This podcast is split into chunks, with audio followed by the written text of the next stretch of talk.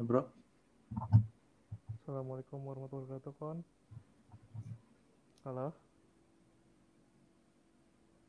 Halo? Tes? Kedengeran kon?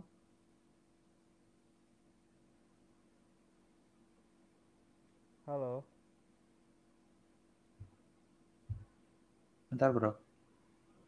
Oke halo? Halo kedengeran? Bentar bentar. Oh iya udah mulai.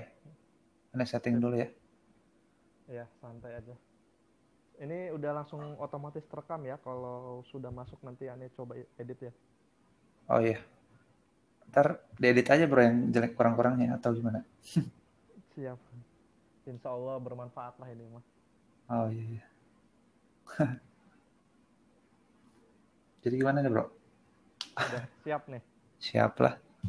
Ya dimulai ya. Bismillahirrahmanirrahim. Assalamualaikum warahmatullahi wabarakatuh. Waalaikumsalam warahmatullahi wabarakatuh.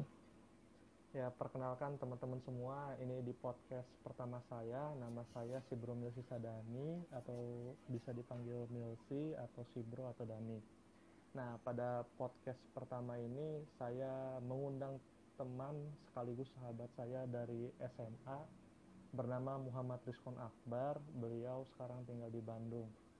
Nah, teman-teman uh, semua, tujuan podcast kali ini sebenarnya ingin ngobrol santai tapi bermanfaat dan menjadikan salah satu uh, era digitalisasi kita sebagai simpanan kenang-kenangan juga untuk di masa tua dan juga untuk uh, para pendengar yang yang mendengarkan nanti podcast kita ke depannya. Nah, uh, pertama-tama nih kan namanya podcast baru ya. Uh, boleh dong diperkenalkan diri dulu ya dari Riskon. Diperkenalkan oh, iya. dirinya, nama, umur, status, sama riwayat singkat apa yang mau diceritakan. Silakan. Oh iya, uh, makasih sih bro.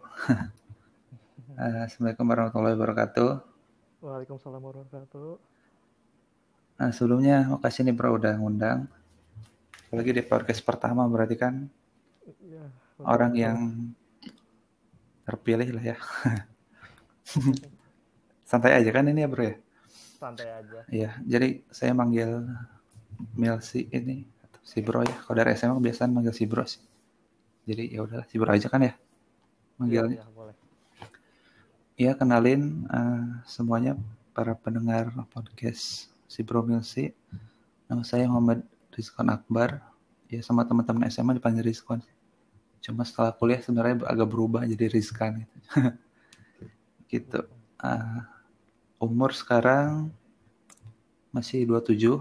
Ya, tahun ini 28. Terus status, stat, maksudnya status pernikahan ya, bro? Status uh, sudah menikah atau belum? Oh iya, alhamdulillah sudah menikah dari uh, November 2018. Eh, iya. Eh, 19, 18 ya? oh, lupa ya. Bisa bahaya nih. Bahaya. 2019 kan? 18 bro, kan aneh baru lulus kuliah tuh, lulus S2 ya dari 2018. Iya, 2018 benar-benar. Sorry, sorry. Ya. Jadi riwayat singkatnya dong. Uh, riwayat singkat apa nih, Bro? Riwayat singkat kehidupan Riskon gitu. Maksudnya boleh tentang apa aja yang menggambarkan sedikit tentang Riskon gitu biar teman-teman pendengar tahu Riskon itu siapa. Oh, gitu ya. Siap. Uh, saya lahir di di Serang uh, tahun 92 ya. Jadi sekarang ya masuk umur 28. Saya kecil di banyak di Serang juga dari TK.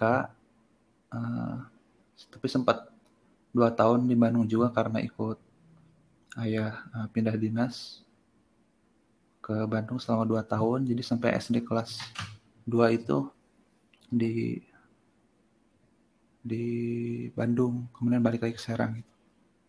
Terus masuk uh, SD di Serang, di SD Al Azhar, SMP Al Azhar, masuk Semansa Serang ketemu si bro ini, si bro si ini di SMA ya. ya. Tapi udah mulai sekelas, baru mulai sekelas tuh. Kelas 2 SMA gitu nah dari situ. Ya suka main bareng lah gitu lah. Suka berhayal ya gitu ya bro ya iya betul betul betul terus Jadi, uh, uh, gitulah kira-kira kalau dengan si bro hubungan kita Jadi gimana nih kabarnya uh, Rizkon? Apa dalam keadaan baik-baik aja, sehat kan di masa pandemi ini kan kita tahu ya uh, hmm. banyak sekali bukan hanya jasmani kita ya, tapi mental kita juga terkuras ya untuk COVID-19. Nah, kabar Rizkon sama keluarga gimana? Apakah baik-baik aja dan semoga baik-baik aja ya? Iya, uh, sejauh ini alhamdulillah baik. Ya kalaupun ada stres-stres sedikit ya wajar lah ya. Namanya ya. Uh, semua kayaknya semua banyak profesi-profesi yang tertekan apalagi si bro, si bro kan ini ya dokter apalagi lebih tertekan lagi kalau saya mungkin sekarang di dunia kebetulan lagi uh, menjalani dunia uh, usaha gitu itu juga terdampak ya. Uh, tentu ada apa sih namanya? Penurunan? Ya pasti penurunan dan ya stres bisa dibilang sempat gitu ya. Tapi ya. selama dalam masih bisa dikendalikan ya. Uh, alhamdulillah bisa ya bisa di inilah di manajemen gitu. Bisa ya kita harus survive gitu. Ngadepin uh, pandemi ini gitu. Gitu kabar keluarga gimana kan keluarga alhamdulillah sehat keluarga istri alhamdulillah anak terus keluarga besar alhamdulillah masih sehat bro uh, belum eh bukan belum mudah-mudahan mudah-mudahan enggak inilah sampai pandemi ini berakhir sehat-sehat semua gitu. Amin amin. Gitu. amin. Iya. Nah, jadi gini kon, uh, kan podcast ini sekarang kita di era digital ya. Sebenarnya yeah, yeah. Uh. Uh, saya ini atau aku ini terinspirasi dari senior-senior yang bikin podcast, di mana podcast ini bertujuan untuk sharing pengalaman atau sudut pandang baru kepada orang-orang atau teman-teman di sekitar kita atau kalau bisa ya terhadap dunia ya jadi hmm. bagaimana pandangan kita atau sudut pandang kita terhadap suatu tema yang kita angkat nih hmm. kebetulan kan aneh udah kenal lama nih sama ente ya kon ya hmm. uh, bisa dibilang sahabat lah dulu SMA susah senang bareng ya hmm. nah, aneh mau ngambil tema nih kan alhamdulillah uh, setahu aneh sih ente salah satu yang nikahnya itu alhamdulillah dipermudah dan cepat dan menjadi ayah yang uh, cepat juga istilahnya dikaruniai atau dipercayakan sama Allah itu untuk hmm. mendapatkan anak ya. Iya. Anak. Nah, apa sih yang mendasari ente untuk menikah gitu di saat uh, usia ente masih terhitung sangat muda ya gitu tuh dan itu baru tadi kan baru lulus S2 ya katanya ya iya hmm, waktu itu jadi nikah tuh umur 26 ya M mungkin ukuran orang teman-teman kita yang apa kita yang tinggal di kota kali ya. Di kota, uh, itu terbilang muda ya bisa dibilang. Mungkin kalau bagi orang-orang di tinggal di di misalnya di kampung nenek saya di Ciamis misalkan itu ya itu udah ketuaan sih. Jadi sebenarnya relatif gitu ya. Tuh muda. Cuma bagi bagi kalangan kita lah ya pergaulan kita ini kehitung kehitung muda ya hitung cepat gitu ya hmm. yang mendasari bro ya tadi pertanyaannya iya yang mendasari jadi dulu tuh bukan dulu ya masih sekitar baru dua belum dua tahun ya setahun lebih yang lalu tuh hmm. uh, ada beberapa alasan sih berpertimbangan itu di di umur saat itu memilih menikah gitu ya. Uh, yang pertama itu terinspirasi dari Nabi ya. Dari Nabi Muhammad itu kan menikah di umur 25 jadi saya itu saat itu berpikir uh, pasti ada sesuatu yang baik gitu. Kenapa Allah menikahkan nabinya di umur 25 gitu. Nah itu ini ini area keyakinan ya gitu. Uh, jadi pasti ada. Jadi saya uh, waktu umur 20-an tuh dari dulu tuh kayak punya target oh berarti nikah harus uh, sama seperti Nabi gitu di umur segitu gitu. Minimal secara fisik berarti secara fisik tuh udah siap gitu. Makanya Allah menikahkan Nabi nabinya di umur 25 uh, minimal secara fisik tuh udah di dalam kondisi yang terbaik gitu. Itu ini uh, percayaan gitu ya, keyakinan dulu. Gitu. Uh, entah secara fisik itu tidak apa sudah matang tidak terlalu muda tapi tidak tidak juga terlambat gitu. Percayaannya saat itu ya. Itu yang pertama alasannya ya. Karena emang sudah ditarget itu 25 tapi ternyata meleset setahun gitu ya. Karena emang nyari jodoh tuh ya kita bisa berencana tapi kan Allah yang ngasih gitu ya. Tapi minimal minimal minimal uh, saya punya target gitu kayak gitu alasan pertama nah alasan kedua alasan selanjutnya itu uh, apa ya saya bukan orang yang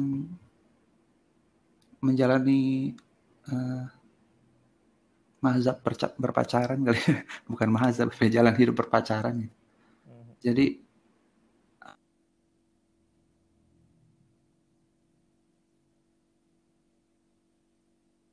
pikir nggak ada apa nggak ada jalan lain gitu hmm, apa ya menuangkan hasrat ke cinta atau menuangkan rasa suka itu kecuali jalan pernikahan gitu.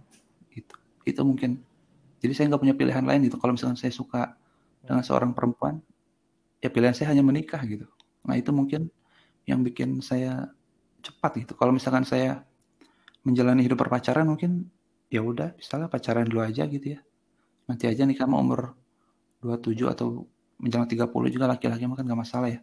Ketika udah agak sedikit mapan gitu. Tapi kan saya nggak menjalani kehidupan berpacaran gitu. Jadi apa ya? Uh, satu-satunya jalan untuk menyalurkan uh, naluri kepada lawan jenis itu cuma pernikahan gitu. Itu bro. Jadi itu sih alasan yang alasan alasan juga gitu kenapa mungkin menikah cepat gitu. karena saya nggak ada pilihan lain selain menikah gitu. Mungkin kalau berpacaran bisa nikahnya nanti lagi gitu. lagi itu mungkin berapa alasannya. Ah dua alasan lainnya apa ya? Uh,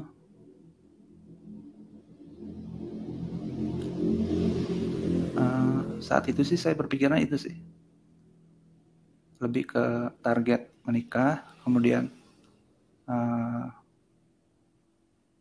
apa ya ada kekhawatiran juga akan terjerumus kali ya ke hal-hal yang nggak baik gitu. Karena apa ya? Uh, ya di umur segitu tuh mungkin aluri uh, menyukai ke ya, lawan jenis tuh cukup besar gitu. Jadi ada uh, jadi ada kekhawatiran Betul. ada kalau ini kan prinsip ya nah, karena jalan selain pernikahan itu kan dosa gitu ya. Jadi apa ya saya milih ambil jalan yang berusaha memilih ambil jalan yang menurut saya halal gitu, baik dan baik. Kayak gitu, Bro. Jadi mungkin tadi alasan pertamanya target alasan keduanya apa tadi uh, untuk uh, saling hanya dengan pernikahan alasan ketiga karena ada kekhawatiran uh, masuk ke jalan yang salah gitu kayak gitu sih bro hmm. itu sih ini, ya, kan ini ya subjektif ya alat pengalaman masing-masing kan, gitu kan kalau aneh kayak kalau aneh kayak gitu gitu sesuai sudut hmm. pandang hmm. Uh, apa namanya yang berbicara ya narasumber aneh gitu ya memang apa namanya menurut pandangan hmm. respon seperti itu ya. Nah, ane mau nanya nih kon, waktu ente hmm. dapat eh, hmm. uh, buah yeah. hati ini anak pertama ente itu direncanain atau memang uh, target atau istilahnya sekasihnya sama Allah gitu. Boleh cerita nggak? Hmm. Oh iya.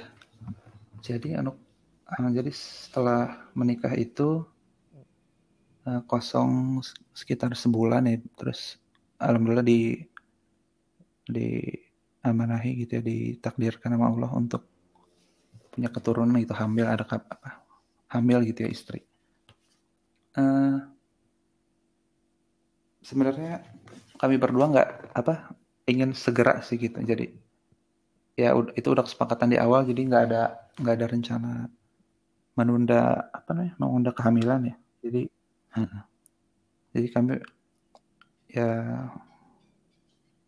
pengen segera punya anak gitu begitu juga dengan orang tua kan pasti betul, betul. pengen banget ya pengen punya cucu gitu kan jadi, hmm. ya alhamdulillahnya ya Allah ngasih takdirnya cepat gitu. Ya, cepet ya. ya terma mungkin termasuknya cepat beres sebulan. Hmm. Cepat ya, sebulan gitu. Ya, Kayak gitu sih. Selamat buat Rizkon sama istri dan juga anak ya. Hmm. Ya apa namanya memang kan banyak hmm. dalam rumah tangga itu salah satu tujuan yang paling besar di rumah tangga saya tahu aneh itu kan memang untuk memiliki keturunan ya dan ketika memiliki keturunan itu bukan hanya memiliki hmm. Ruh atau nyawanya tapi memiliki kebahagiaan dari ketika kita melihatnya dan membesarkannya ya.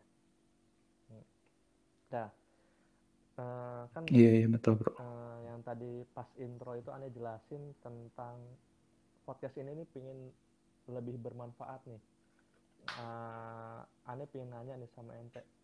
Hmm. kan untuk di era sekarang nih kita kan seumuran hmm. dan juga seangkatan uh, aku juga sering ditanya atau istilahnya sering berdiskusi lah sama teman-teman uh, baru aneh yang aneh kenal di kuliah atau di pekerjaan atau di banyak hal gitu ya banyak yang misalnya itu uh, ada kekhawatiran hmm.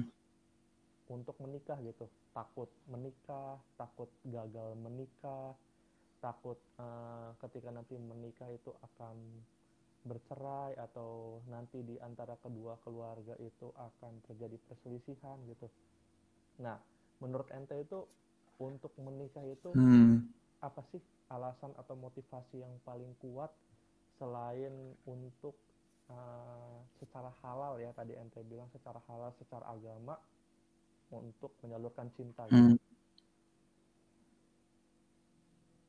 motivasi secara motivasi ya? banget gitu tuh. Anak muda tapi dibungkus dengan sudut pandang riskon gitu.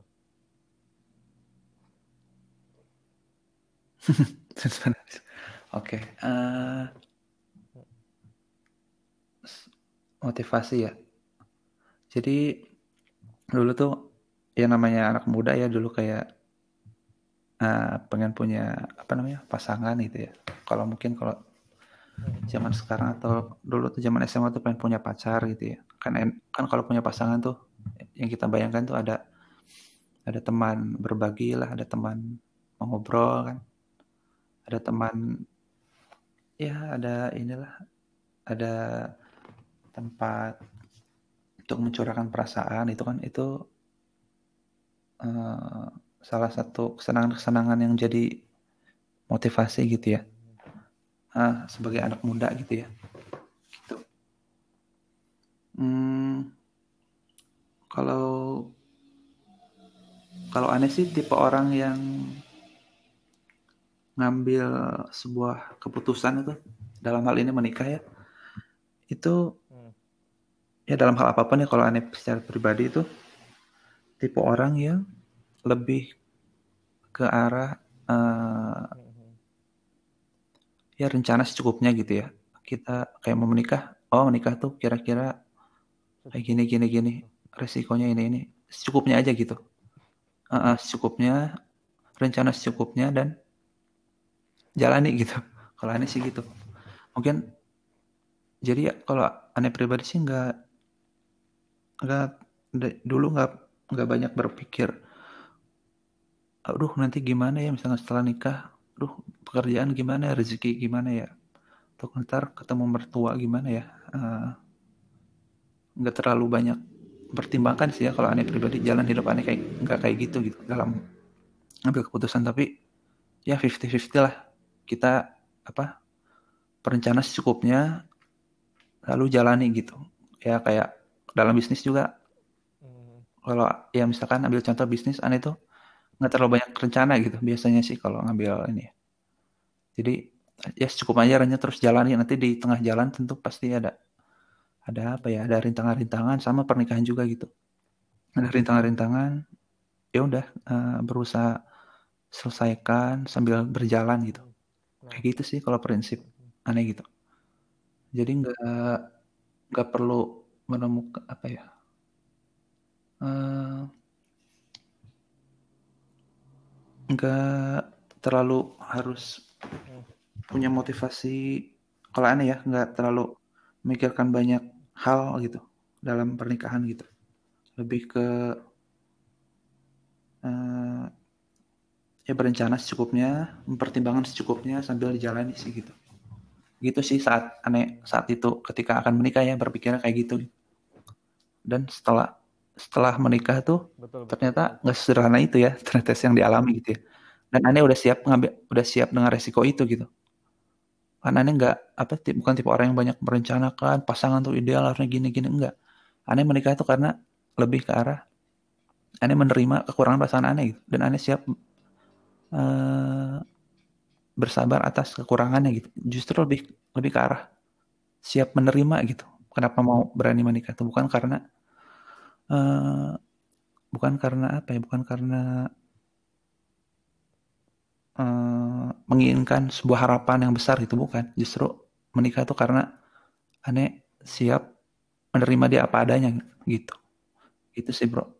Mungkin kenapa kebanyakan banyak orang yang takut-takut tuh mungkin ya karena terlalu banyak pertimbangan gitu ya itu uh, prinsip masing-masing sih ya nah, kalau aneh sih kayak gitu gitu jalan jalan berpikir dan jalan nah, pengambilan keputusan gitu pernyataan-pernyataan kayak gitu. itu menarik banget ya di usia muda kayak sekarang dan memang secara pribadi aneh juga terbuka ketika membuat podcast ini uh, berbicara sama sahabat aneh yaitu ente gitu ternyata memang uh, yang ente bilang secukupnya berencana ya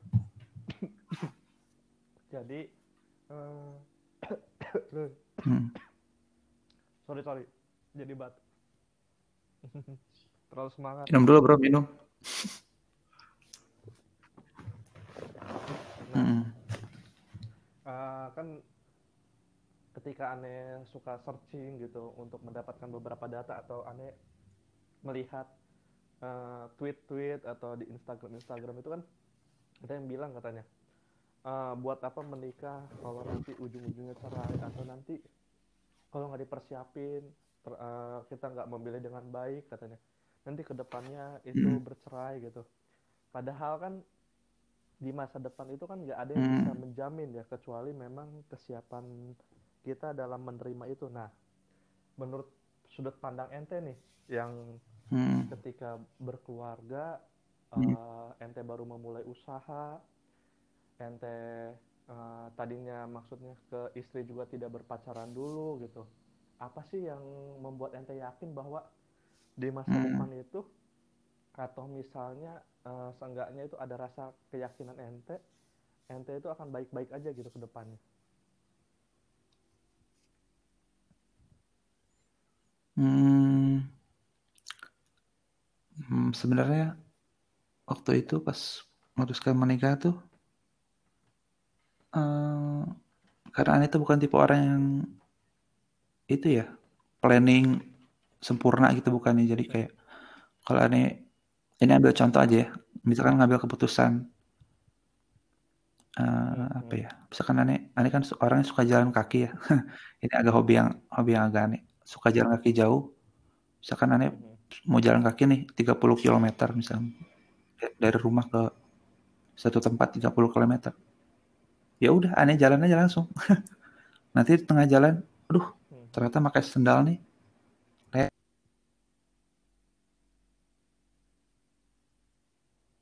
Nanti. Uh ternyata aus juga ya. Cuma bobot ya ini harus beli. Botol yang lebih gede gitu. Terus uh, lagi jadi misalkan di hobi jalan tadi ya. Misalkan di tengah jalan, aduh pegal gini ya, kaki ternyata nggak nyangka gitu, ternyata jalan kaki itu bisa bisa bisa bikin pergelangan kaki sakit. Mhm. Oh ya udah aneh istirahat dulu. Gitu. Jadi tipe aneh yang dalam mengambil keputusan tuh kayak gitu. Jadi dalam pernikahan tuh uh, ya kurang lebih mirip lah gitu. Uh,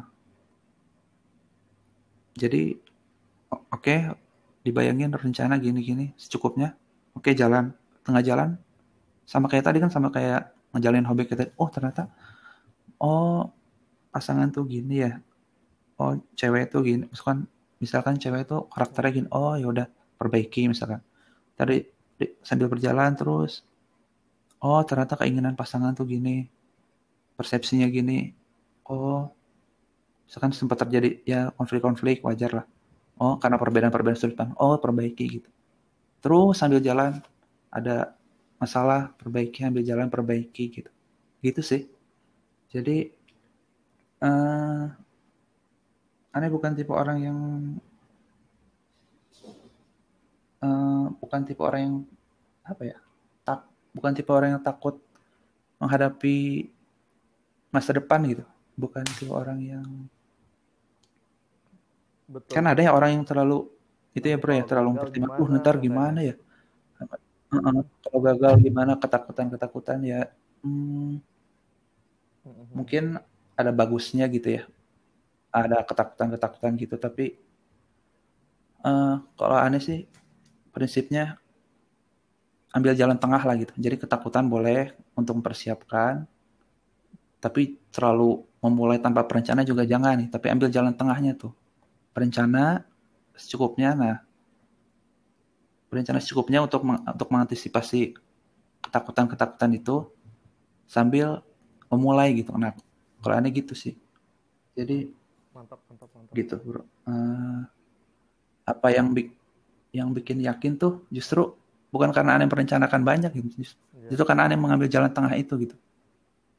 Uh, bukan berarti karena aneh udah tahu segala tentang masa depan lalu aneh ambil jalan pernikahan itu bukan justru karena justru karena ketidaktahuan aneh gitu aneh ngambil jalan ini gitu hmm. karena aneh merencanakan yang aneh tahu ya udah yang hal yang tidak tahu di depan itu ya udah siap apa sih? Siaplah hadapi gitu. Ya. kira-kira gitulah. gitu. baru banget nih. Nah ini mau pertanyaan subjektif. Hmm. waktu menikah hmm. riskon itu punya kekhawatiran nggak sih gitu tuh?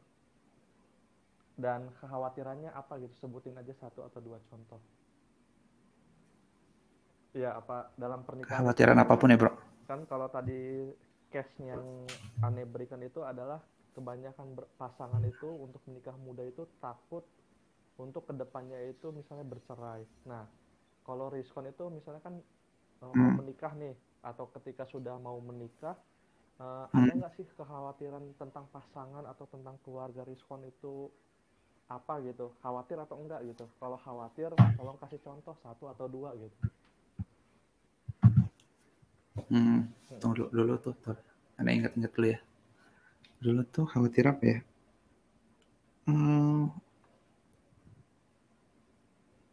dulu tuh mungkin kalau nggak salah sih agak khawatir tentang sempat secara ekonomi kali ya. Namanya suami kan ya ada tanggung jawab. Tanggung jawab nafkahi walaupun istri juga saat itu kan kerja juga mungkin ada kekhawatiran tentang itu. Terus uh, itu pertama sih. Itu seingat seingatannya ada kekhawatiran tentang ekonomi bagaimana karena dulu ya namanya dulu apa ya baru lulus terus belum penghasilan belum tetap gitu ya kayak gitulah. Kekhawatiran ekonomi. Tapi kan itu apa itu bagian dari resiko yang aneh ambil gitu. Ya, ya aneh mau nggak mau harus aneh hadapi gitu. Uh, ketidakpastian Jadi, keuangan itu ya. seorang itu. Juga uh, terus? ini ya apa memiliki kekhawatiran ya? Mm, tidak uh, kekhawatiran? Ya ada. Uh. ya. Iya. iyalah pasti bro. Uh, gitu terus khawatiran apa lagi ya?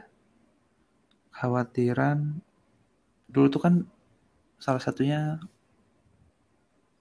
bikin segera uh, apa ya?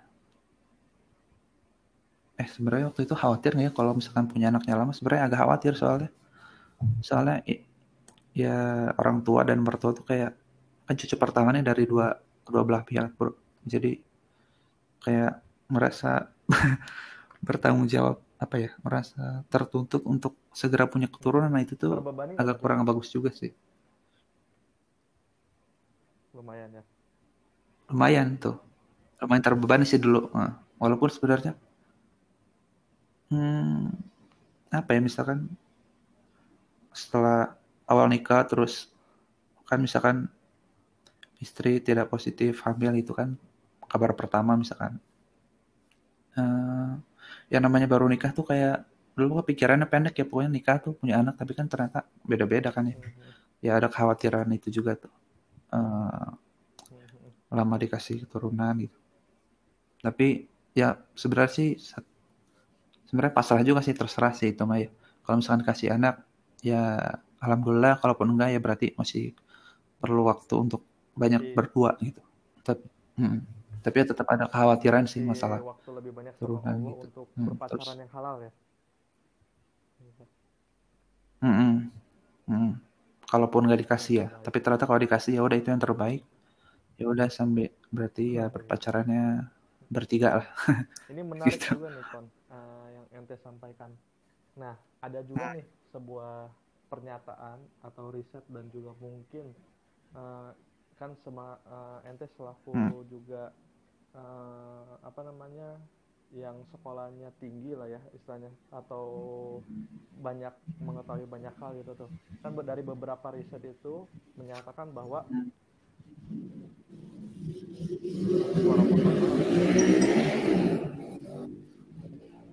Eh, sorry sorry ini uh, ruang tamu bro. menurut riset ya di Indonesia sendiri bahkan di dunia gitu ya salah satu uh, tingginya hmm. angka perceraian itu dari ekonomi keluarga setuju atau enggak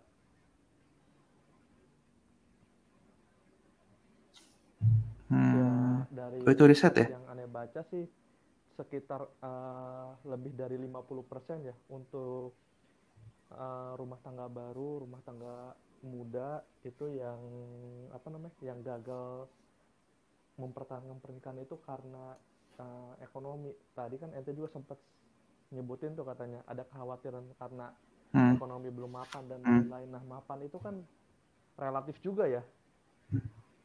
Nah, ente setuju nggak sih yes. Iya sama riset hmm. itu atau enggak? Misalnya ente punya nggak sih gambaran menurut sudut pandang Riskon nih yang yang tadi ente udah sampaikan dibalut dengan keyakinan ente, prinsip ente dan dihubungkan dengan agama Islam ya gitu tuh.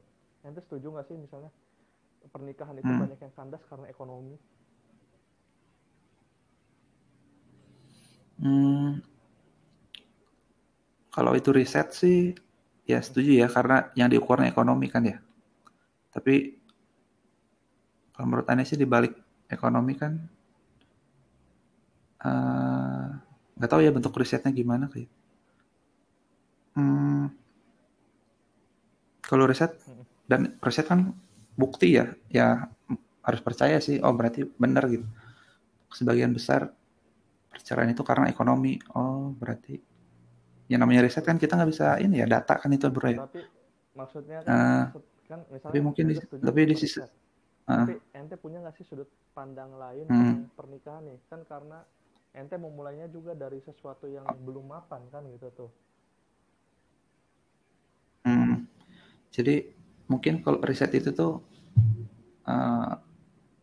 Yang diukurnya indikatornya ekonomi lah ya atau misalkan hmm. pertanyaan risetnya nggak tahu lah gimana yang diukur itu alasan-alasan hmm. yang terukur itu ekonomi ya uh, mungkin ada mungkin misalkan ada indikator lain yang sebenarnya nggak keukur gitu kayak uh, apa ya kayak hmm. kan kalau menurut aneh ya ini ya, kayak ekonomi tuh kalau aneh sih kayak dengan dengan istri tuh ekonomi tuh masalah ekonomi tuh kalau bisa jangan sampai menjadi hal yang inilah menjadi hal yang jadi kami berdua tuh berusaha memandang materi atau ekonomi itu sebagai hal yang kecil gitu. Jadi mau kalau bisa ya masih belajar sih. Kalau bisa dalam kondisi ekonomi baik ataupun lagi punya uang atau lagi nggak punya uang itu tuh uh, jangan jadi hal yang besar gitu selama selama misalkan ada misalkan ada keyakinan, ada rezekinya, terus masih ada kemauan untuk berusaha, masih ada saling kepercayaan gitu, saling uh, menghormati pasangan, menghargai pasangan, saling support, saling bantu gitu. Itu sih yang terpenting sih. Jadi menurut Ane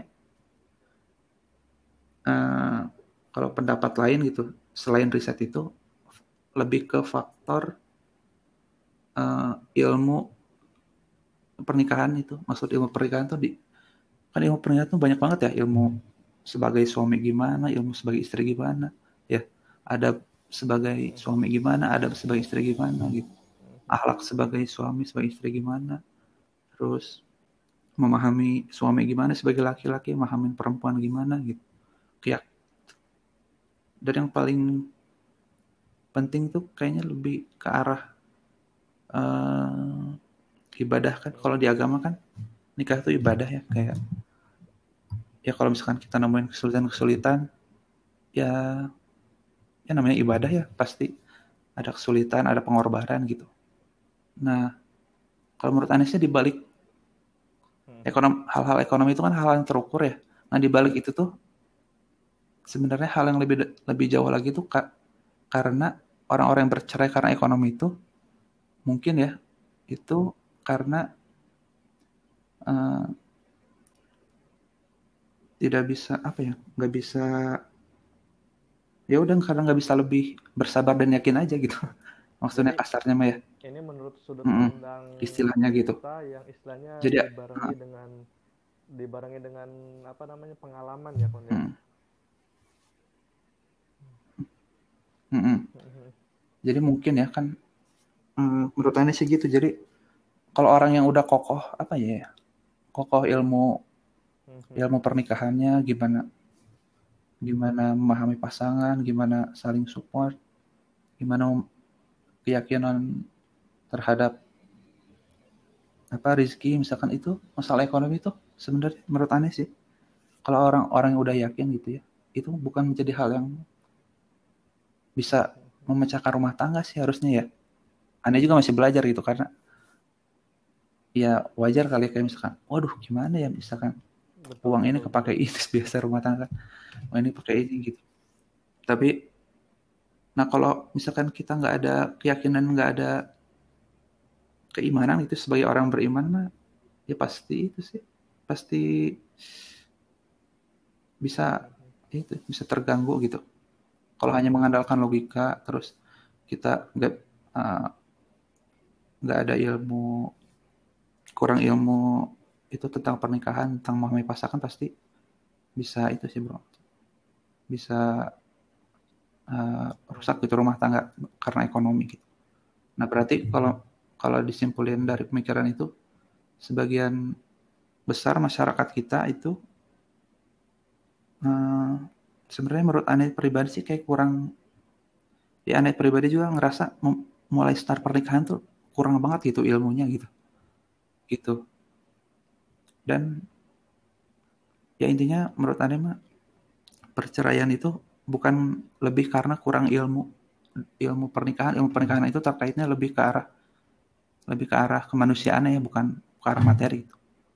Jadi penyebab perceraian itu di balik ekonomi itu sebenarnya lebih ke kurangnya ilmu pernikahan gitu dibanding kurangnya ekonomi sih menurut anda kalau punya ilmu pernikahan kondisi sulit apa pun ekonomi menurut anda pasti bisa survive gitu hmm, hmm, hmm. gitu sih kalau sudut pandang anda ya gitu. kan ini menarik lagi hmm. nih uh, timbul satu pertanyaan lagi dari aneh hmm.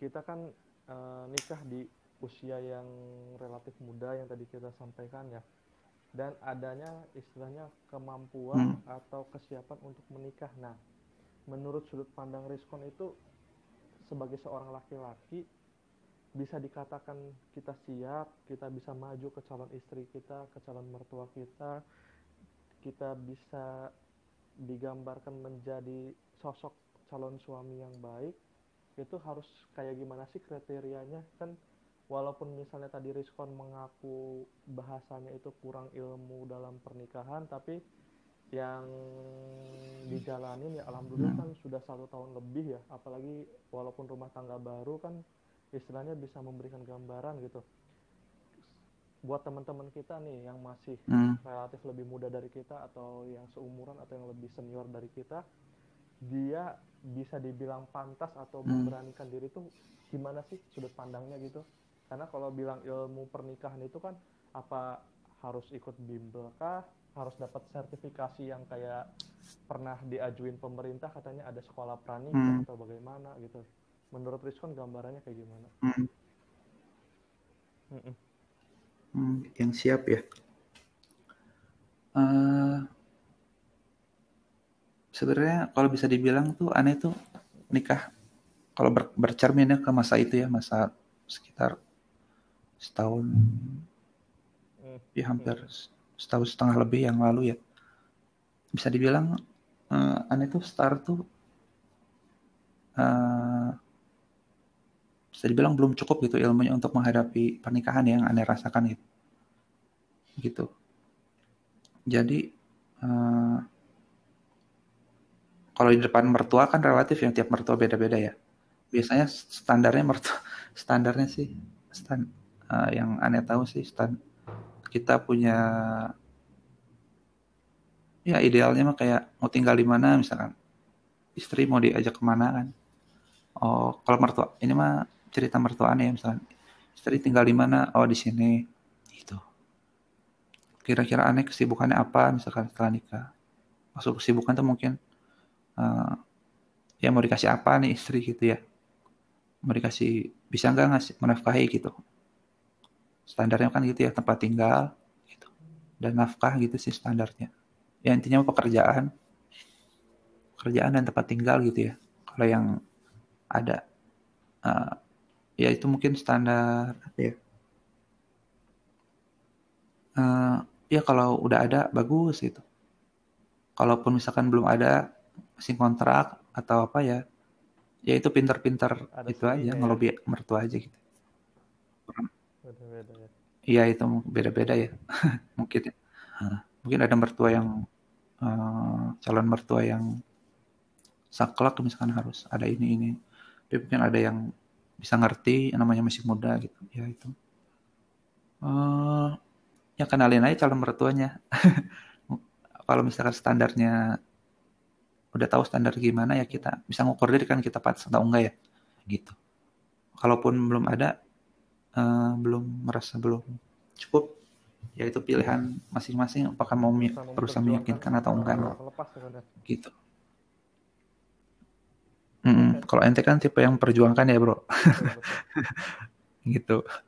Uh, gitu sih kalau ukuran pantas sih, ya dengan berat hati sih emang harus itu ya uh, pekerjaan sih, pekerjaan untuk kaitan dengan menafkahi dan mau tinggal di mana gitu ya standar.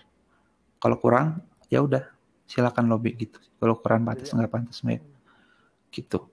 Nah, itu kan ukuran standar yang dipahami ya.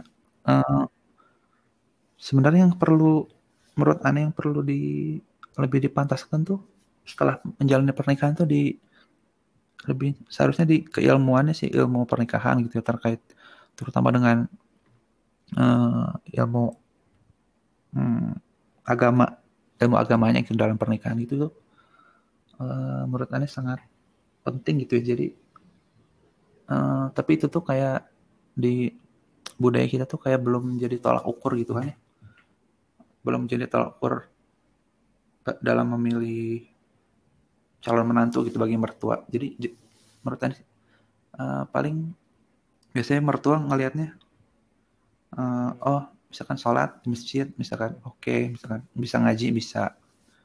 Tapi sebenarnya kalau setelah dijalani setelah dijalani tuh pernikahan tuh uh, bukan hanya itu gitu yang diukur gitu. Tapi mungkin namanya orang tua mah ya udahlah asal bisa ngaji ya. Bisa suka sholat masjid ya udah bagus lah gitu. Padahal kalau boleh aneh saran gitu ya ke ya ke aneh sendiri atau ke orang yang mau menikah ke kalau bisa ke bahkan kalau sampai ke sistem negara gitu ya. Kalau bisa uh, ada apa sih pendidikan ya bisa dibilang pendidikan pranikah yang terstandarisasi gitu dan secara kurikulum gitu. Jadi ada kurikulumnya gitu. Jadi se semua orang yang mau menikah tuh harusnya ada ada ilmu yang harus diketahui gitu. Kan kalau kita mah paling di KUA sekali bro ya bimbingan tuh ya sebelum nikah kan itu aneh. Sekali untuk um, misalkan 30 40 tahun ke depan tuh kayak gimana ya? Iya gila gila sih ini kayak ini tuh setengah jalan hidup kita gitu tapi kayak nggak ada standar kayak nggak ada standar itu nggak ada standar ilmu yang di yang jadi regulasi gitu ya. Harusnya sih menurut aneh sih ada gitu. Jadi ini masalah ini tuh bisa jadi menurut aneh menjadi uh, hal yang faktor yang kenapa kenapa kita banyak perceraian itu karena nggak ada nggak ada ilmu gitu kita tuh. Kebanyakan dari kita menjalani pernikahan tanpa ilmu pernikahan itu ya tanpa ilmu pengetahuan ilmu pernikahan itu sendiri gitu. Jadi aneh boleh rangkum Kayak gitu sih, ya, supaya dapat intisarinya dikit nih. Hmm. Uh, jadi kalau untuk hmm.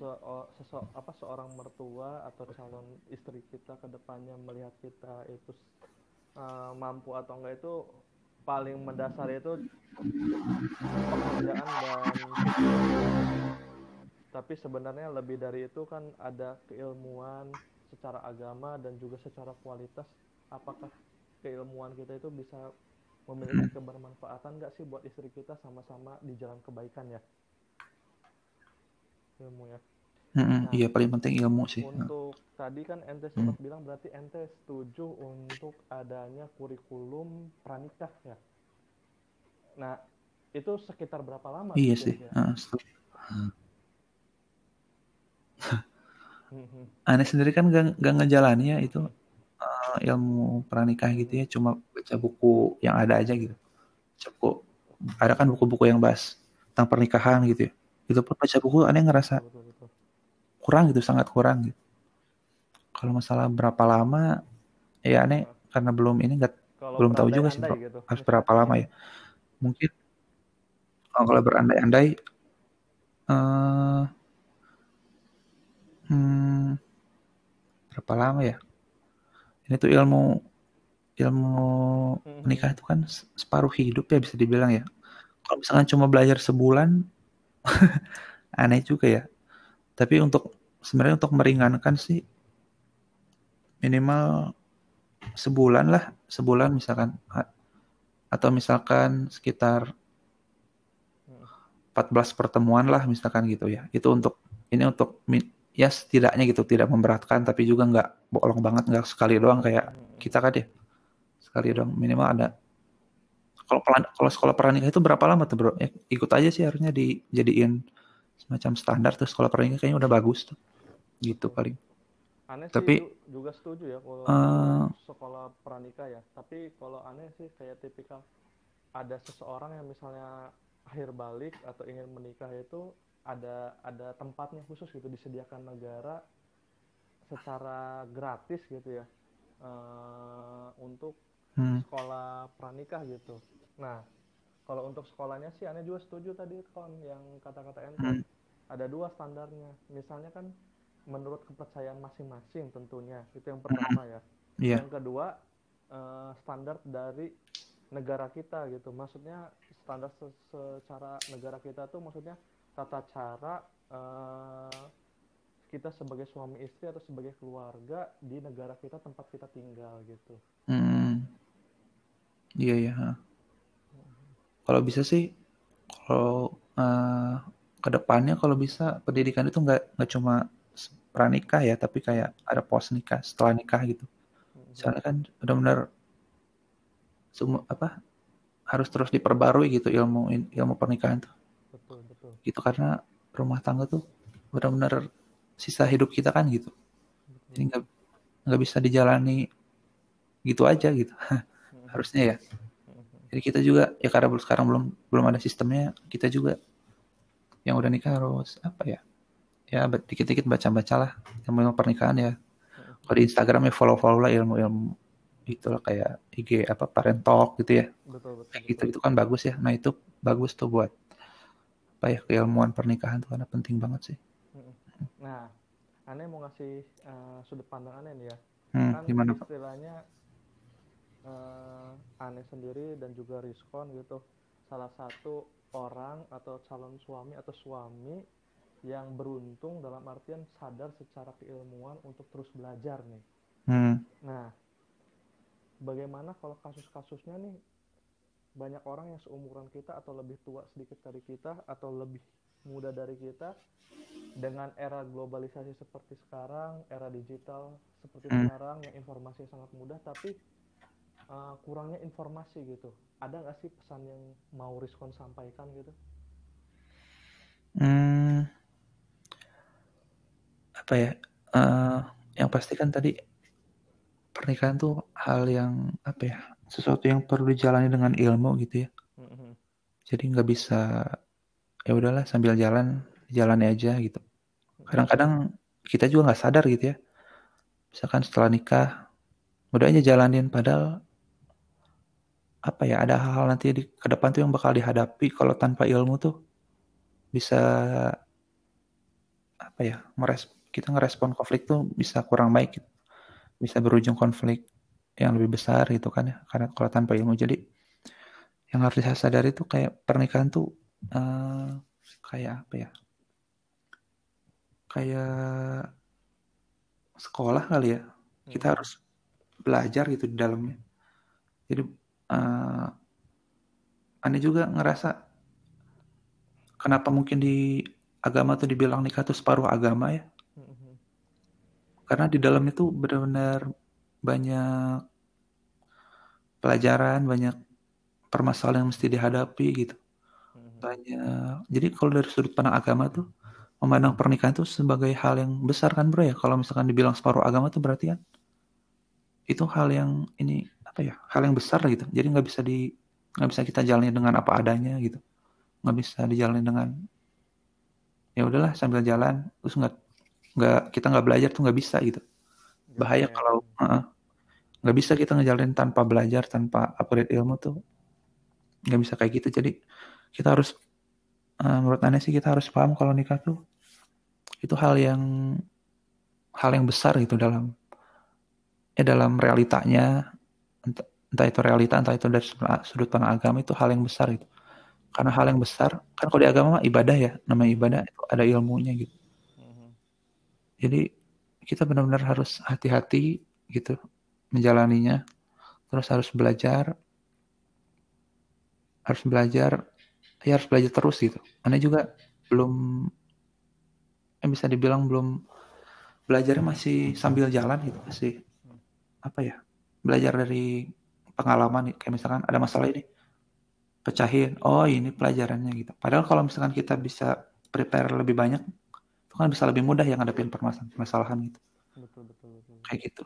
Jadi yang pertama harus di, yang dilak, yang perlu kita lakuin sih kita harus sadar dulu gitu pernikahan itu itu hal yang besar gitu, hal yang besar yang yang harus kita terus pelajari gitu. Nanti kalau udah ada kesadaran itu, nah uh,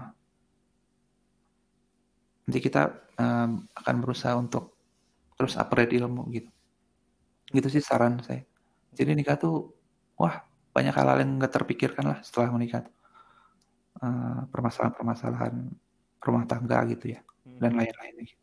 Hmm. gitu sih bro aneh dapat nih poinnya betul sih kon hmm. jadi uh, intinya adalah kita jangan terlalu terlena untuk uh, kita nikah kita nikah tapi kita harus mempersiapkan diri itu yang paling penting ya gitu mempersiapkan diri itu banyak hal ya bisa hmm. dengan mencari ilmu, mencari informasi dan juga terus belajar ya. Hmm. Dengan cuman senang atau gembiranya aja mau menikah ya. Hmm. hmm. Nah, Kon, ini di ah, uh, menjelang akhir-akhir podcast kita nih. Hmm. Ane pengen sedikit tahu sih bocorannya gitu. Visi misi keluarga ente itu gimana sih, Kon? Visi misi ente gitu maksudnya visi misi ente terhadap uh, harapan keluarga ente di masa depan gitu sedikit aja. Visi misi ya. Uh, kalau dari ya seharusnya sih ya visi ya ini juga sebenarnya uh, kayak memperbaiki dan mengingat lagi itu uh, apa sih tujuan menikah gitu ya. Mm-hmm. Kalau di uh, di Al-Quran gitu yang aneh pernah dengar tuh. Jadi kita apa sih ada ayat yang bilang selamatkanlah apa sih anak dan istrimu dari api neraka ya? Mm-hmm. Ya, ya? Betul betul. Nah kalau aneh sih ke, berusaha uh, ngambil inspirasinya dari situ gitu. Jadi ya udah. Uh, tugas aneh itu kayak harus menyelamatkan aneh sendiri istri dan anak tuh dari dari api neraka gitu. api neraka tuh maksudnya kalau di di apa ya di dimaknai gitu. Jadi jauhi uh, hal-hal yang buruk yang bisa melanggar agama gitu ya. Kayak gitu sih jadi uh, visi visinya. Hmm, Anda juga sambil introspeksi sih jadi kayak dulu tuh dalam menikah tuh kayak jadi visi tuh kayak uh, apa ya sambil jalan tuh kayak sambil diperbaiki gitu bro kalau aneh sih. Jadi nggak sempurnakan ya. Uh, setelah dipikir-pikir mm-hmm. visinya ya kita harus keluar harus selamat gitu dari dari api neraka gitu ya. Mm-hmm. oh, gitu itu kan kata Al-Quran tanggung jawab suami ya. Nah itu berat juga sih. Berat betul, betul. Uh, gitu. Jadi ya mengajak kepada kebaikan ke, ke istri lah sama-sama gitu ya. Gitu sih. Sebenarnya ini kayak ngerasa belum mati sih ngomong kayak gini sih. Gitu. kan ini kan kira-kira sudut uh, pandang kita ya maksudnya uh, kita kita menyampaikan itu uh, apa yang kita jadikan tema itu sebagai gambaran teman-teman kita yang mau menikah supaya mereka dapat gambaran gitu uh, dan terutama yeah. walaupun sudah menikah kita yang mendengarkan itu bisa dapat ilmu baru gitu dari uh, apa yang kita bicarakan ya Eh. Iya. Nah, nah, aneh juga terinspirasi dari Al-Quran itu sih. Kenapa? Maksudnya Allah tuh uh, berbicara masalah keluarga tuh uh, di ayat yang tadi ya. Mm-hmm. Kayak gak nyuruh kita apa ya, gak nyuruh kita men, apa menggapai dunia gitu kan ya kayak nggak uh, ayo uh, ajak istri ter, apa kepada kemewahan, kepada kebahagiaan ekonomi, ajak jalan-jalan gitu. Hmm. Ya itu itu boleh lah gitu ya. Bonus. Uh, iya, itu ya kalau kita lakukan juga kan itu udah berpahala ya betul, bikin senang keluarga gitu. Tapi ternyata Al-Qur'an tuh ngebahas ngebahasnya masalah keselamatan gitu. Keselamatan kan berarti bahwa dunia ini tuh dari sudut pandang, sudut pandang Al-Quran tuh dunia ini tuh ada semacam uh, ini sudut pandang Al-Quran ya ada dunia ini tuh kayak ada hal-hal yang bisa dibilang nggak baik ada hal-hal yang bisa membahayakan. Membahayakan tuh dalam arti kan kalau dalam agama mas sudut pandangnya dunia akhirat ya bukan cuma dunia ya. Mm-hmm. Jadi, di dunia itu ada hal-hal yang uh, kalau misalkan kita suruh menyelamatkan kan berarti ada hal yang membahayakan kan di dunia ini tuh. Itu kan apa ya nah itu. Nah yang bahaya itu apa? Nah itu perlu di perlu dikaji lagi tuh apakah ya hal-hal kecil kayak masalah uh, keimanan apa sih? Apa ya, rukun iman yang hal-hal dari hal mendasar itu keimanan. Mm-hmm. apakah apa ya contohnya misalkan apa kita kalau punya uang kalau punya uang tuh menjadi tenang oh tenanglah udah ada uang sekarang. Terus kalau nggak punya uang kita gelisah itu kan uh, kita menyandarkan ketenangan kita tuh atas materi kan itu kardus apa ya kan itu bahaya ya. Hmm. itu hal-hal kayak gitulah terus masalah ibadah kayak sholat apakah menyepelekan atau tidak gitu kayak gitu. Uh, dan ya banyak lagi sih gitu. Ternyata Al-Quran itu ngebahasnya masalah uh, keselamatan gitu tugas kita gitu. Tugas suami ya. Gitu. Itu sih. Aneh juga baru nyadar-nyadar belakangan ini sih. Jadi sama-sama masih belajar kan aneh juga. Hmm, kayak gitu bro. Okay. visinya sih jadi aneh bilang visi gini tuh bukan berarti aneh udah ngejalanin itu ya tapi kan aneh tuh ingin gitu. Ingin ingin punya visi seperti itu gitu. Harapannya. Sambil jalan gitu. Ingin oh sudut pandang itu harusnya kayak gini gitu gitu. Hmm. ya kalau kalau keinginan ingin membahagiakan pasti ya pengen jalan ajak istri. Ke mana pengen ngasih ini? Pengen jadi keluarga yang uh, harmonis itu pasti ya. Cuma Al-Quran tuh ternyata ngebahas hal yang lebih dari itu gitu. Kayak gitu. Kayak gitu sih bro. Terima kasih banyak nih respon terhadap sudut pandangnya nih itu uh, menjadi pertanyaan terakhir uh, saya malam ini untuk podcast kali ini. Gak sangka tadinya niatnya cuma sebentar ternyata sampai satu jam ini. Oh niatnya berapa lama bro? Tadinya niatnya 10 menit lah itu waduh bilang bro dari awal bro. 10 Gak apa tapi emang pembahasan untuk yang seperti ini maksudnya kayak podcast ini yang aneh tujukan adalah ketika pembicaraan kita itu seolah-olah uh, apa namanya bisa mengalir seperti air gitu. Banyak hmm. suatu sudut pandang yang keluar hmm. jadi uh, waktu itu bukan menjadi tolak ukur gitu. Ya memang waktu itu boleh uh, aneh juga punya target 10 menit. Tapi kalau misalnya banyak ilmu atau kebermanfaatan karena karena aneh juga lagi kosong waktunya ya kita lanjutkan gitu. Dan ini juga kan sudah tetap pada jalurnya gitu apa ya hmm, iya, iya. pertama iya iya ya terima kasih banyak ini kepada sahabat Rizkon ya hmm. uh, untuk podcastnya malam ini dan yeah. apa yang kita sampaikan jika ada kata-kata yang salah Uh, saya secara pribadi dan mewakili sahabat saya Rizkon meminta maaf yang sebesar-besarnya. Semata-mata ini sudut pandang kami dan juga uh, sepengetahuan ilmu kami yang terbatas.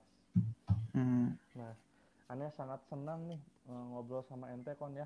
Iya, ini baru tentang tema menjadi ayah dan menikah muda walaupun misalnya temanya lebih ke menikah mudanya nih sudut pandang yang belum ke ayahnya nih hmm. mungkin nanti di kesempatan berikutnya kalau ente berkenan atau insya Allah kita ada jodoh bisa kita lanjutkan temanya untuk menjadi ayah nih kan kita sama-sama menjadi ayah baru alhamdulillah dikasih amanah sama Allah secara cepat dan dipercayakan ya hmm.